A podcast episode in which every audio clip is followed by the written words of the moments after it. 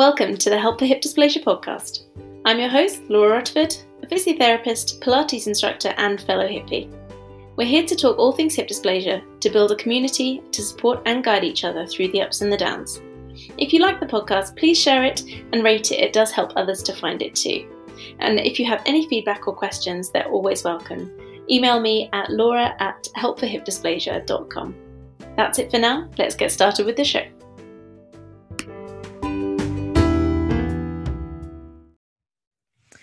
Everybody, and welcome back to the Help for Hip Dysplasia podcast. We have with us today Andy Reid. We are very, very happy to have him with us. Hi, Andy.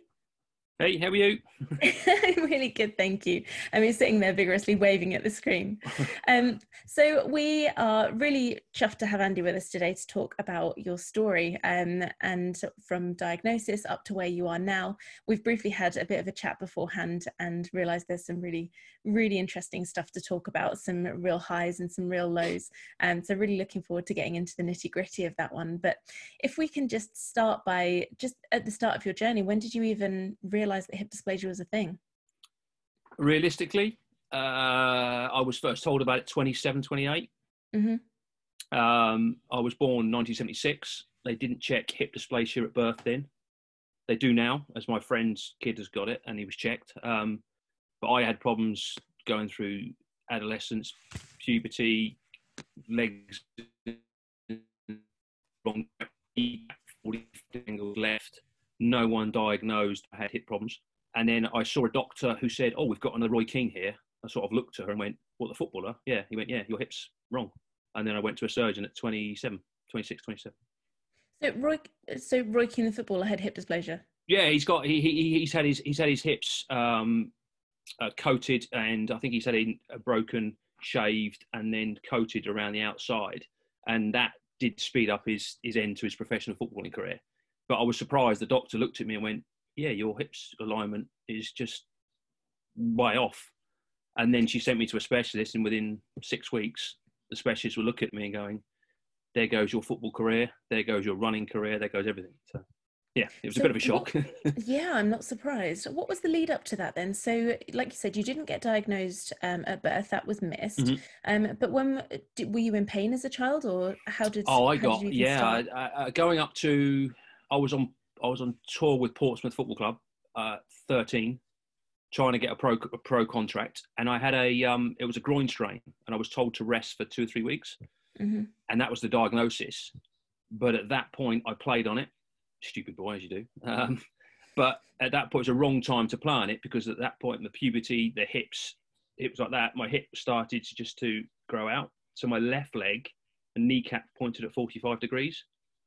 Uh, that caused me huge amounts of groin strain, back problems, hamstrings, hip flexor problems, potential DVTs, and a, uh, and no, but nobody picked up the fact that it's the hip joint here that's causing the problem. They just thought, "Oh, I've got something wrong there," and I kind of continued through my teenage years trying to play football, going to school with big, thick wetsuit material, um, cycling shorts, underneath to try and keep my, my pelvis into line as best I could.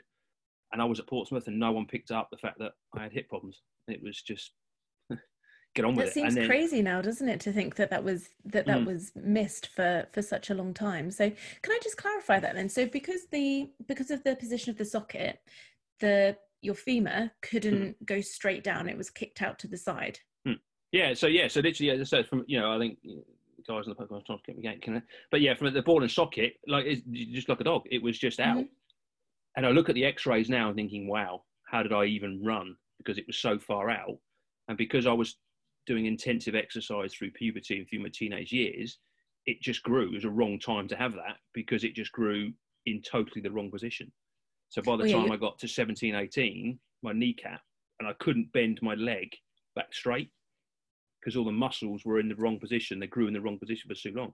So I was literally 45 degrees straight out. And it was just, it was just life. That's what, that's what I thought it was going to be. So uh, that was obviously causing you a significant amount of, mm. of pain then to walk on at that time and run and train and. Yeah. And, and, and I look back at it, you know, did, do I say something to my parents? Do I, you know, but as a, as a child trying to get a professional football contract, it's a growing you problem you run. that, I think that definitely says something about your personality, your mm. determination mm. Um, to get to where you wanted to be. Um, especially with that with the football mm. career, mm. for for you to be able to run and keep going through that is uh, yeah definitely. I was in tears. I was bullied. I was I was called Andy Oof because I used to walk and run and make a noise with my breathing because of the pain. That was my nickname at school, which oh, it went through for years. But I, I ended up, I was head boy. I ended up being head of the football team. I got through it, and uh, from a from a personality point of view, but I did go through a few few years of, mm, you know, not ideal. Okay, so after after that had happened, um, and you were pushing through with the football career, from what we've talked about previously, it's another sort of 10 years or so until mm. you officially got diagnosed. And so that's quite a long period of time. Um, what happened in that 10 year period? I got released at 16, realised I wasn't going to be a they, you know, uh, I then played football every year, every every week. Um, I went to the gym two or three days a week, trained two or three days a week, played football semi-professional, so a reasonable standard. And I missed two or three months every season with my hip problems, hamstring, deep vein thrombosis potentials, hernias, back strains, uh, gluteus maximus problems, real tight hamstrings. You could play my hamstrings, and I just thought that was what it was. I saw a, uh, I had acupuncture. I saw several doctors. I saw, and they just thought you just got problems with your muscles, and nobody thought about. And then uh, I had so many problems. Got to 26, 27. I was playing a game, turned, put my left foot down, turned, and my hip just locked, just froze on the spot. Fell on the floor in absolute scream and agony. Um, the physio came on, moved it. As you do, you got up, carried on, and then it happened again in the second half. And I came off after the game. I got really shouted at because I I conceded a couple of goals that were my fault because of they locked. I saw the doctor, and the doctor sort of looked at me and went, "Wow, how are you even doing what you're doing?" Um, Is this um, the consultant? Yeah, the well, the doctor said you've got another Roy Keane, and fortunately, uh, from I got private medical care through through IBM, and I said I've got private. She went good because seeing this consultant is three three and a half years because of your age, and I was like, really? And yeah. So within weeks, I was seeing uh, Mr H, and he looked at me and went, "Yeah, that's there's your running career, there's your impact sport gone, there's your, everything gone, and we we will discuss whether to replace your hip or not."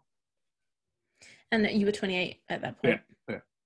So um, I think they came to the conclusion that weren't going to do the replacement at this stage, right? Because you're you yeah hips, hips, hips have and... moved on. Yeah, ceramic hips are, are, a lot better than they were. Um, you know, we're talking what 16, 17 years ago now, whatever it is. I can't do the maths. Um, but at that point, he said, "I'm not replacing it because you're too active. You know, I'm also six foot three, 100 kilos. I'm quite a big, big person anyway." And he said, "Look, I don't want to put your hip because after five years, we'd have to take it out and put it in again. And you can only," he said, "I can only do two of those. So potentially by the age of 40, I would have had two hip, two replacements in my hip, and well, I don't know where I would have been really, to be honest." Yeah, and uh, we, you know, obviously things are moving on significantly mm. in hmm. terms of the te- technology now, thankfully. Um, but you ended up with a PAO, I believe. I couldn't even say it for about two, three weeks. I looked up on the internet, tongue twister. and uh, and and when I said to people, "I'm having a PAO, periactive osteotomy," and went, oh, what, what does that mean? you know, and and you know, I I worded it as you break the hip, you move it, you pin it back together again. That's how I worded it to people. Um, that makes complete sense. Mm, um, and I got, I think I got, I got eight screws, eight screws in there, which I found eight? out eight, which looked like I found out I've actually got, uh, I've actually got one here. I've actually got one oh here. Oh my god, I'm so jealous! I didn't get to keep mine. Um, this is the one that broke. I broke that was inside the pelvis. I don't know how I did it. Uh, did, I was, did it was, they tell you a, how? Um, no, it, he, the doctor thinks I was doing too many weights and squats and I just put too much pressure through the pelvis. So that bit snapped off and then was floating around my leg. so he then had to, one of my six operations was to go in and fish that out because it was getting near an artery. Um, okay. And he, so he said, I've got to go in and get that. So yeah, so there's one of my. That's yeah, so cool. of. He said, "He said, do you want the st- want the screw?" I went, "Yeah." but yeah, it looks like I've a B. seen It, it looks like a being, bit like a B and B and Q screw. That's what it looks yeah. like. I've seen some really cool things that people have done with their screws, like you know, turned them into sort of art that they've put up on the wall, and you know, Yeah. there's loads of cool things that people have Mm. done with them. And uh, yeah, I would have loved to have kept mine, but and I did ask at the time, um, but that was a good 23 Right. Okay. years ago now, um, and they wouldn't let me have it. Yeah. So unfortunately, um, but you mentioned there, so you've had six surgeries. So Mm. you had the PAO to start with. Um, Uh, I, well, first of all, then- yeah, first of all, I had a, an exploratory. So he went in. So Mr. H went in and had a look around to see how because he saw the X-rays. He wasn't sure where some of the ligaments and where the muscles were and the nerves. So he had a look around. I then had the PAO, um, and then because I had hip dysplasia on the other side as well, I've had hip sculpting on the right hand side as well as, and then I had to have some more surgery on the left hand side to cut the nerves because he trapped some nerves when he did the PAO. So I was getting a lot of nerve pain all the way down the left hand side of my thigh to touch, literally touch it, agony. So I went back to him and he and he, we went to a nerve specialist and he said, "Yeah, they're live." He said, "You looks like I've trapped it when he did the surgery." So we've cut quite a few in the left hand side, so I don't have any feeling on the, my left leg, my mhm. left thigh, basically. Can I ask you a little bit more about that because I think that's something that's quite um, quite a common thing to happen, unfortunately, and a lot of people do have significant nerve pain after the Mm. surgeries. Um, at what point during your nerve pain and where was it, and how intense did it have to be before you said, "Actually, I don't think this is right," and I, and you went back to get it checked? Yeah, this is getting silly. Um, yeah, I, I- you know, the wrong person to ask really, because because you know I was after my PAO, I was running after five months. I then Oh, tore my. I then tore my uh, hip flexor off the point of origin because I was trying to get back playing football. I just and my surgeon said to me, "Don't do it, don't do it. You're an idiot. Don't do it." So I did it, and um, I, I I went back to him and he said, "What have you done?" I said, "Uh," "He said you've torn it off." He said you've torn it off the point. I said, "How did you do that?" I said, "I don't know. I'm running." He said, "But I also getting pain down the left hand side." He said, "What sort of pain?" So he started prodding me. He had some, uh, like a, it was like a scalpel in his, in his office. And he said, "Look, I'm just going to touch you with this," and he touched my leg, and I nearly jumped out the seat. And he says, it always been like this?" I said, "Yeah." I said, "But I've just been on the on the path of trying to get fit again, trying to run again, trying to," and I said, "I know it was going to hurt, so I've just put it off as just the way it is." And he said, "No, that's not right." So then we went to he he signed me to a, a specialist just down you know just around the corner from me. He's put some electrodes in, put some sensors on there, put some put some electricity through the through the leg, and the readings were very high. And I was just crawling around this crawling around his couch, thinking this is agony. So the results went back to Mr. H. He said, "You know what?" He said, "Is it bearable?" Or he said, "I can go in and I can cut a few things." He said, "But that will mean you can't feel down your left hand side." And I said, "Well, I mean pain free," and he said, "Yes." So I made the decision. Well, it was bearable. So did I want to have pain, but I could feel things down the left hand side of my leg, or am I quite am I okay not to feel things in the left hand side? So if someone stabs me, for example, or kicks me on the left hand side of the leg, I don't feel an awful lot. But everyday life, Have you been stabbed regularly? Have you? I live in a rough area. no, um, but no, he, but he but he said, you know, and he said that's the price you pay, and I said fine, cut them. So he cut, cut he went back into the the original scar, cuts. He found the nerves that were trapped, and he just cut them basically. So um, I, I think I might have had something similar happen um, in my second surgery when they went in to take the screws out Mm. um, because I've got a massive numb patch down my left hand side as well through my thigh. Um, and I don't know if I've talked about this in um, some of the other episodes already, but do you ever find that when you're really warm, you get goosebumps on the numb patch, and when you're cold, Mhm. it goes completely smooth? Yep. It's like the opposite of what you would expect the skin to do. Yeah, absolutely. Uh, uh, I've I, I came to the conclusion during my recovery that my hips, my leg are never go- are never going to be normal. They're never going to be. Mr. H has done a fantastic job with my, you know, from he said from an anatomic point of view, he said I can do Mhm. so much, but I can't fix where the nerves react, how the ligaments, how the tendons, how the muscles. And he said the fact that you started to do this at 12, 13 was when you really pushed it you know, we're 13, 14, 15 years down the line, your muscles have grown in the wrong place at the wrong at the wrong time. He said, I can't influence all of that side of things. I can only do the anatomical. So I just put it down to that's just life now. That's all I can do. You know, I, you know, I'm lucky, and I look back now, I'm lucky that I can hammer my body every single day on a rower or exercising or I do weights because at that point, mid 20s, when my world fell apart and he told me I couldn't do anything, I'm kind of, you know, my mum was pushing me around Tesco's um, food shopping. At that point, your world's in a bad place. Uh, mentally, you go in a dark, dark place. So I now look at things every single day. I maximize what I can and can't do, uh, what I can do, because I feel I'm giving not quite a second chance, and it's a little, you know, over egging it a little bit but I, I the, where I come from from a mental place after the operation, for me, you just put up with a little bit of pain, you put up with a little bit, and you just get on with it because you can do. That's my view on what you should and shouldn't do. yeah, absolutely. Yeah, I mean, we've we mentioned this again previously prior to uh, going live on the podcast but you did say that you'd had some some really difficult times after the surgery in terms mm. of the the you know the expectation that you perhaps had might have been slightly different to the reality that you faced or you might not have been as prepared for it um, and what that actually meant um, prior to the surgery. So do you mind do you mind talking about that a little bit more? Just you know what your thought processes were after the fine. surgery.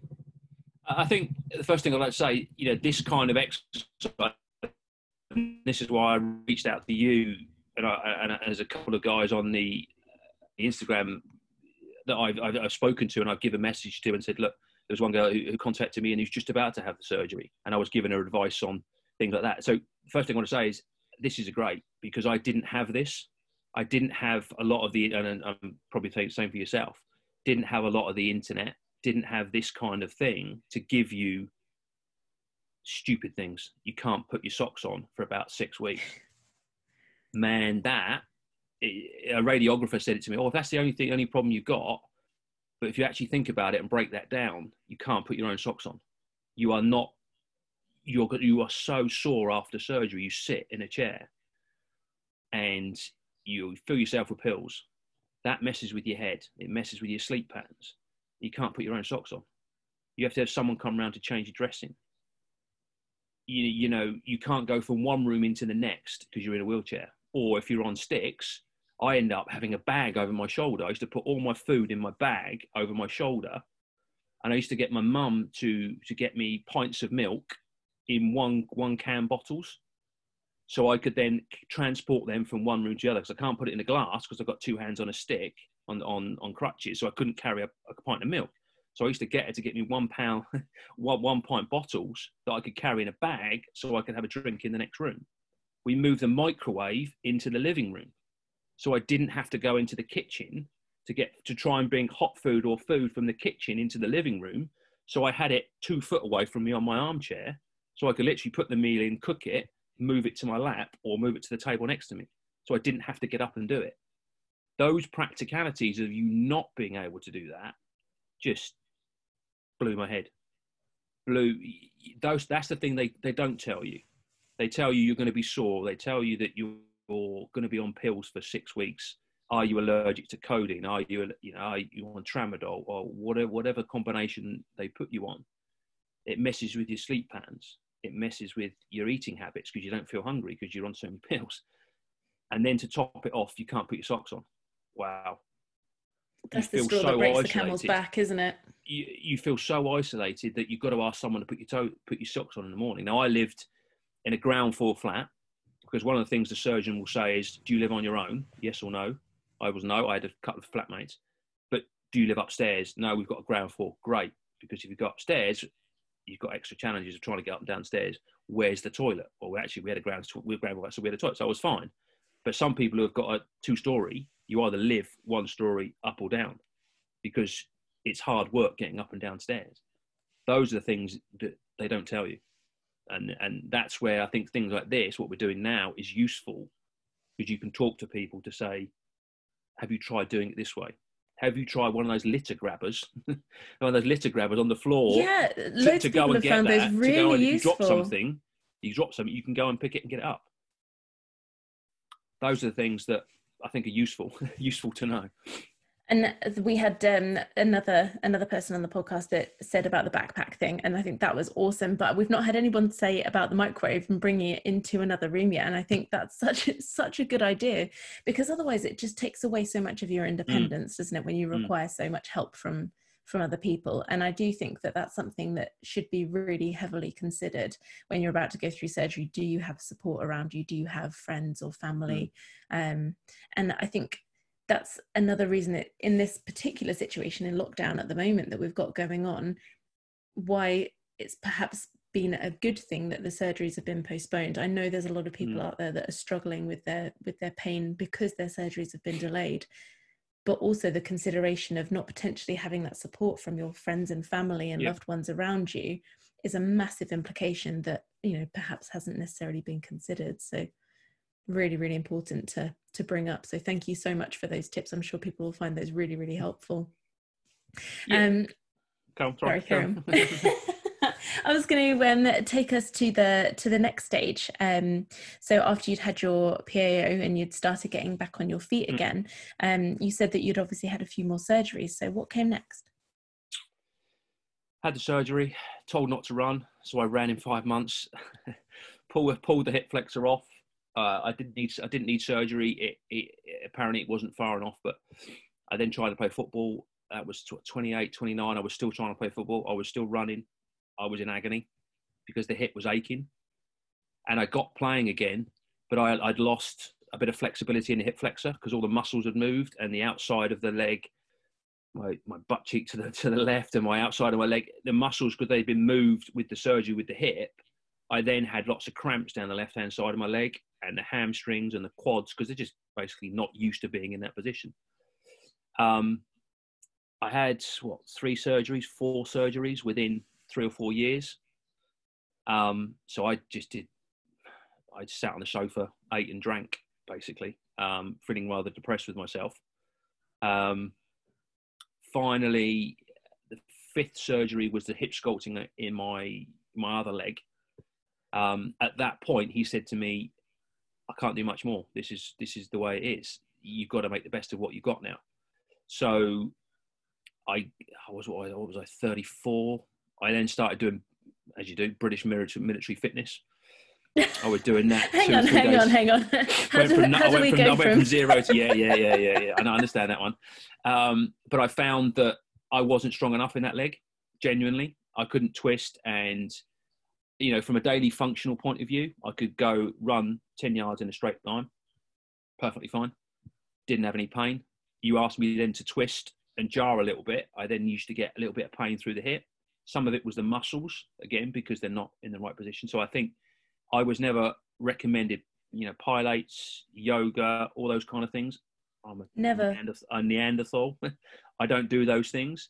Looking back, if I was given that advice, I would do them because that flexibility, because the surgeon can only fix anatomically your your skeletal. He can't fix, or she can't fix, surgeon can't fix your muscles, your nerves, your tendons. They can't do that. They can only fix. And if you go to a surgeon and say, "Can I do this now?" they will say, "Well, if it hurts, don't do it." If it, but I wasn't given the advice on pilates and and yoga to to do the stretching. So there's a tip do that. Absolutely. do that. And um, so you've mentioned that you haven't done any Pilates yoga. You wish somebody would have told you about that mm. at the time. Um, and I suppose that is something that people can be thankful about now is that, you know, it is a little bit more mainstream. People are more aware absolutely, of it. Absolutely. Um, and because the technology is out there for people to have more discussions, people have that insight to to have access to that, I suppose, a little bit sooner. Yeah, and you know, and some of it is is the time. I, to be blunt, I'm an old fashioned. I just work through things. I, you know, those finesses things. I just flog the body every day. That's what I do. I don't look at how to preserve yourself. I just push myself. Those kind of things. I think from a sporting point of view, I wasn't brought up with them. Didn't do them at school. Didn't do them. You know, at my football club, they used to give you a plate of chips afterwards and a pint now nutri- nutrition was out the window as yeah, well. yeah, yeah. The, the world has changed, shall we say, and it's improved. So I think that's a good. I would strongly recommend, even pre-surgery, get your muscles, get them stretched, get your hips hips right. You know, the surgeon had problems getting through to my hip because of my I've got big legs in the muscles and stuff. And he said you're quite inflexible because uh, clearly they pull your leg around when you're in surgery. I said, yeah, I know. I said, he said, well, you know, we had problems. So looking back, if I was more flexible and you know joints, it would have been easier for the surgeon as well. Yeah, absolutely. Um, it makes the rehab afterwards so much so much quicker because you've got that muscle memory then to to mm, get it exactly. back quicker because yeah, you have that memory from before. So, um, very wise words, and um, very common recommendations now. Um, again, wish that they would have been a little bit more available to you beforehand, but mm. um, good to know that we're spreading that message now. Um, now, you did mention that you like to just flog yourself and just work as hard as you can um, day to day, and you're doing that by rowing now, I believe.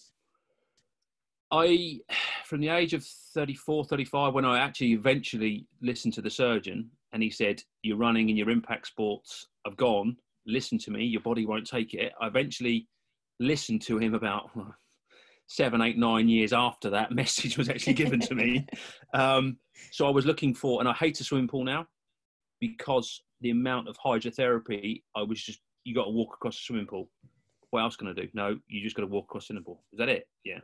So now, well, I hate swimming. I can't even go. So I was looking for something to do.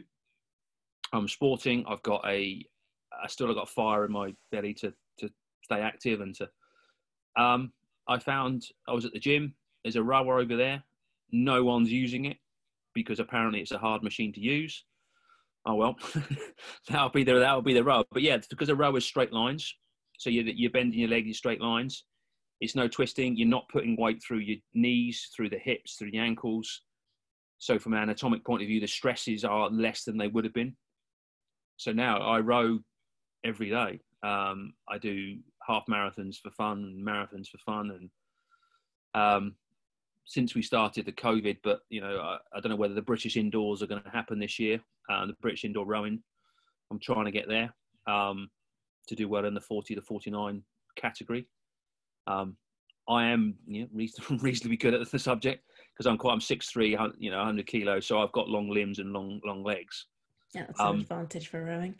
So I yeah, every day I fall off the machine in an absolute mess. You actually, you actually fall off the machine. Yeah, yeah, absolutely. I unstrap my feet, and a lot of the time I am sucking air in. Like my, my kids come into the kitchen and go, "Daddy, you all right?" I mean, "Yeah, I'm fine. I'm fine." Um, and then it's quite a euphoric feeling though when you push absolutely. yourself to that level. I but, but, because I felt with this surgery, something was taken away from me, and that's you do feel that. And now I look at it and go, well, I've it's not quite I'm over egging it, but a second chance, and I don't, I see it as he's given me a chance. Mr. H, Mr. Hustle is one fantastic surgeon, really is an unbelievable surgeon. And I found out he's one of the best in Europe at doing this, doing the PAO. And you know, he the advice that he gave me was, if you can do it and it's pain free, do it. If you can do it and it and it causes you pain through the hip, then you need to have a think about longer term. You need from arthritis point of view. He said, but everyone's individual, so you've got to work out what your boundaries are. So, you know, yourself, Laura, or me, we've got our own different different levels. We've got our own different tolerances. Our bodies are different. So you know, I had a few challenges with the physios. You, you won't be surprised at this. The food with with Mr. Hustle and, and the physios. Two or three days after surgery, I wanted them to bring in some dumbbells, so I could do some weights in the bed, and they said no. And I had a row with the physios and the and the and the surgeon, and he said, "You can't. You, you're recovering." And then we got to the point of at that point in time, PAOs are done on 70, 60, 70, or 80 year olds. So the physio plans that the physio had were tailored around an older person, a less active person, with possibly not the same healing speeds that I had. So I like to think I made, I made a change to the physio department because I came in at mid 20s, mid to late 20s, active, fit and healthy, and then I was told I'm stopping. But the men, from mentally, I still wanted to be fit and active. So I know I pushed a few boundaries. I know there are a few tears from me, but there were also, I think I pushed the surgeon and the, and, and the physios quite a bit to say that don't judge the operation. Everyone's not the same. No one's the same. because I'm I'm here. I'm living proof that I'm going to be I'm going to be I'm going to be seeing you again. And and when I go back for two year checkups with Mr H now, he always asks. He says, "What you doing? How you doing it? You looking after yourself?" You know, I didn't tell him that I ran the Great South Run just for the sake of it, but I did it. I did it for Alzheimer and dementia, and it's something that my friends now run half marathons and marathons, and I was the active one at school. They weren't, and then they're doing it now, and I'm not, and that played with my head. So you know what? I'm going to do this. I genuinely ain't do it. And for the few days afterwards, I was sore, proper sore, but I did it because it's just one of those mental things. You don't let it beat you. You go through some really dark spells. Go through some proper dark spells not shaving for weeks, you know, you know, shouting and swearing at your mum who's giving you fish and chip lunches, and all those kind of things because you're annoyed, because you're angry, because you haven't slept properly, because the you know, the painkillers are messing with your your sleep, all those kind of things. So I use I just use that mentally. That's tucked away, whether I consciously or subconsciously use it every day. I see it as an opportunity now. You need to go and attack's probably an aggressive word these days but I'm I'm active because I can be. Whereas I see a lot of people who are not as fortunate as I, who, if I'd if I'd have been waiting three three and a half years for an NHS operation, um, I wouldn't have had you know I'd have been on a different path by now. I would have thought. Um, so that's the way I look at it. So so from a rowing point of view, I do weights as well, rowing, uh, three four mile dog walk every morning. Um, I've got two kids. I coach football. I'm an FA qualified football coach. Um, I do all those kind of things because you know what, I've got a chance to, do it and I can do. So, whereas you know, for six months after the operation, being pushed around in a wheelchair, you do you do evaluate your life. You do evaluate, wow, this is hard. So, hey, that's just the way I look at it, and hopefully, people will look at it in a positive way, in that you're getting fixed, you're giving yourself a chance. The surgeon is giving you a chance, fixing that pain, fixing that mobility, so recover correctly. Don't do what I do and try and run after five months because you'll because you'll pull off your hip flexor and then you and the surgeon will come in and just laugh at you. What are you doing back here? Yeah, yeah all right. you, know why I'm back here. um, but yeah, you've got to see the bigger picture. You've got to see the bigger picture because you won't do for for several months, as you probably know, Laura. You don't see the bigger picture for a while after your surgery. I think I think people aren't necessarily advised or told to grieve for mm. the activity that they once had or the passions or the you know the loves that they once had of the things that they could do um, and i think that people should be given that advice you know it's okay to really be not okay with it. And mm. you know if for you know with you for your with your football for example you know that was something you were so passionate about and you were told that you couldn't do it again that's that's going to be a grieving process. You know you're going to go through all those steps of that grieving. You're going to be angry you're going to be sad you're going to be emotional. There's so many different phases to that. Um, and people need to just give themselves a little bit more time than they expect, I mm. think, um, to go through that process. Um, but what I really admire about your story is that you've explored lots of different avenues to find a way that you can keep yourself active, keep challenging yourself in a way that you obviously need um, to keep yourself you know happy and mentally and physically well-being you know your well-being um, and you found that in rowing and it is going to be different for every single person you know. I i'm not very good at rowing personally. I my hip um the way that mine works i can't bring my knee up to my chest in a straight line um okay. it just gets stuck. So rowing's yeah. not very good for me. Um so i have to take my knee right out to the side when i'm rowing. Um but this is the beauty right? It gives us a chance to explore lots of different options and find other things that we can love and be passionate about um that do allow us to still feel fulfilled and whole as a person yeah, it, it. I keep harking on about it, but yeah, you do. You have to because you, you can look at it two ways. You can look at it as you're broken. There's something wrong with your body, and then you carry that. If you carry that mental attitude with you, you let everything. Do you become negative? Do you look at things in a pessimistic point of view? Or do you look at it and go, you know what? Well, they found a problem. I've got a good surgeon. He's gonna, he or she is gonna fix it I'm going to find some decent physios. That's now restarted. You know, you restart the computer. You? you got a problem. You run it. You run some. You run a run a change to fix it. You shut it down. You restart it. You're good as gold. You, you're off. And then, if you have that mental that is it is your glass half full or is it half empty? You look at it and go right. I've got a chance here. I've been given something. I couldn't do this before. So I found because I'm quite a competitive sportsman, I need to find something. I need to find an outlet because mentally, as you say, mentally, it's it's just as just as beneficial as physically. Um, you know, for your, your, cardiovascular system, your muscle definitions, your fat percentage, you know, from a physiology point of view, but mentally, those endorphins,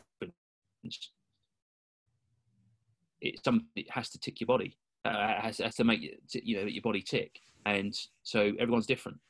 Um, but you've got to find it. You've got to explore it because if you don't, personally, I think you, you know, there's a there's a there's a, a phrase in, in rowing of, uh, and I said it is, is is no HD, and no handle down.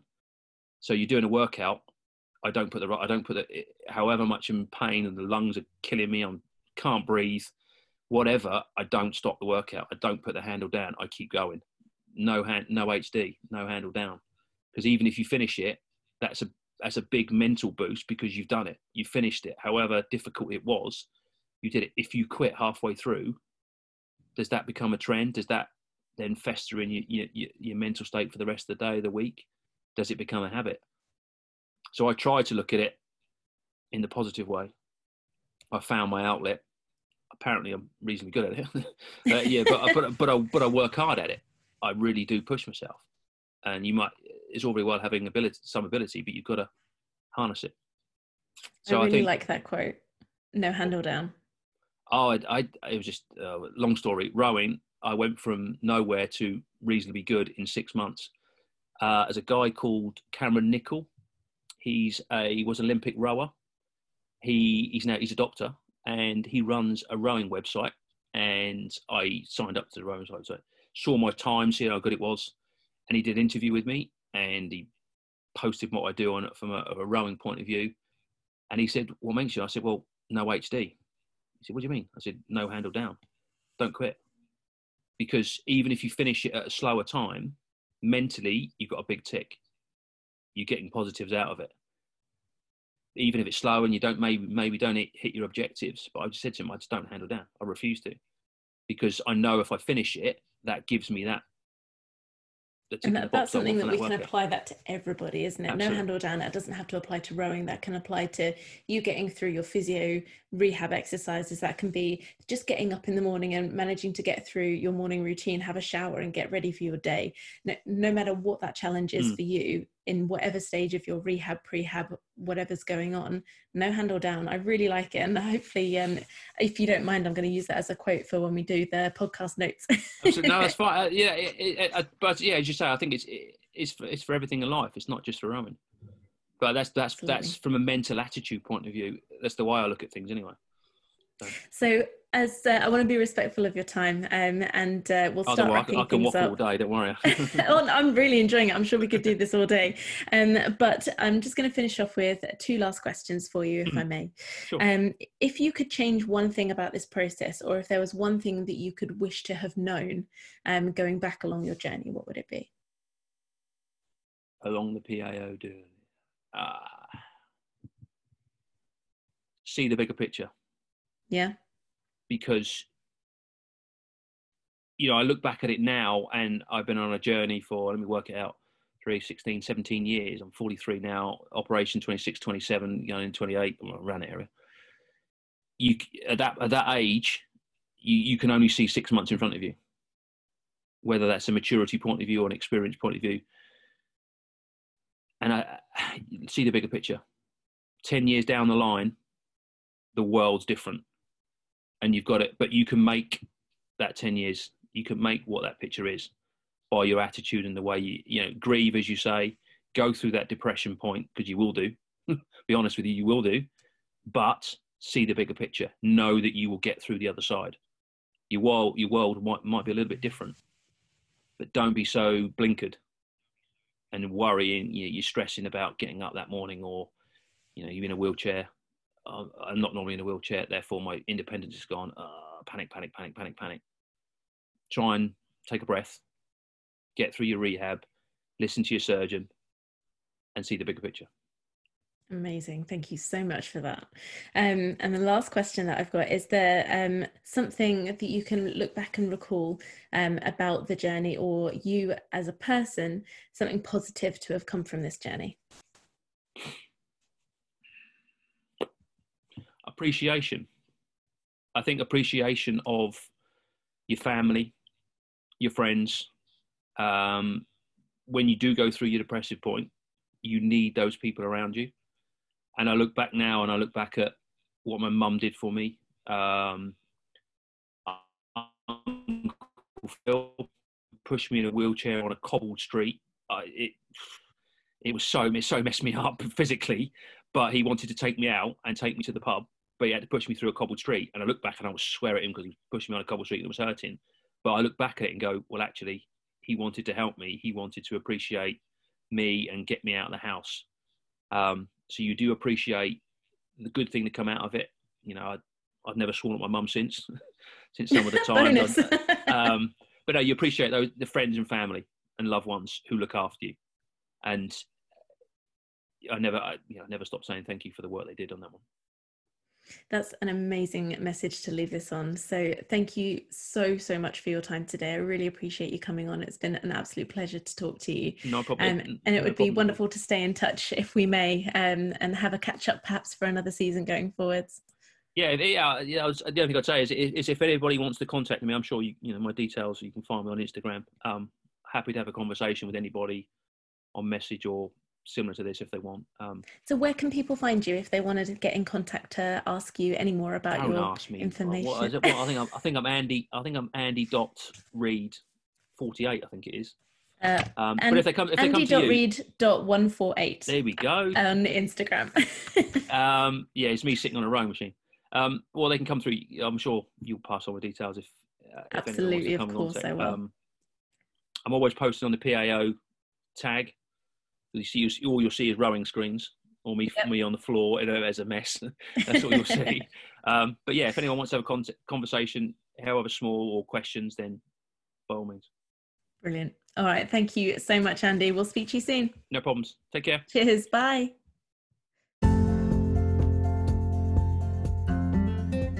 Thank you so much for listening. We'll be back again next week with another inspiring and incredible guest. See you soon.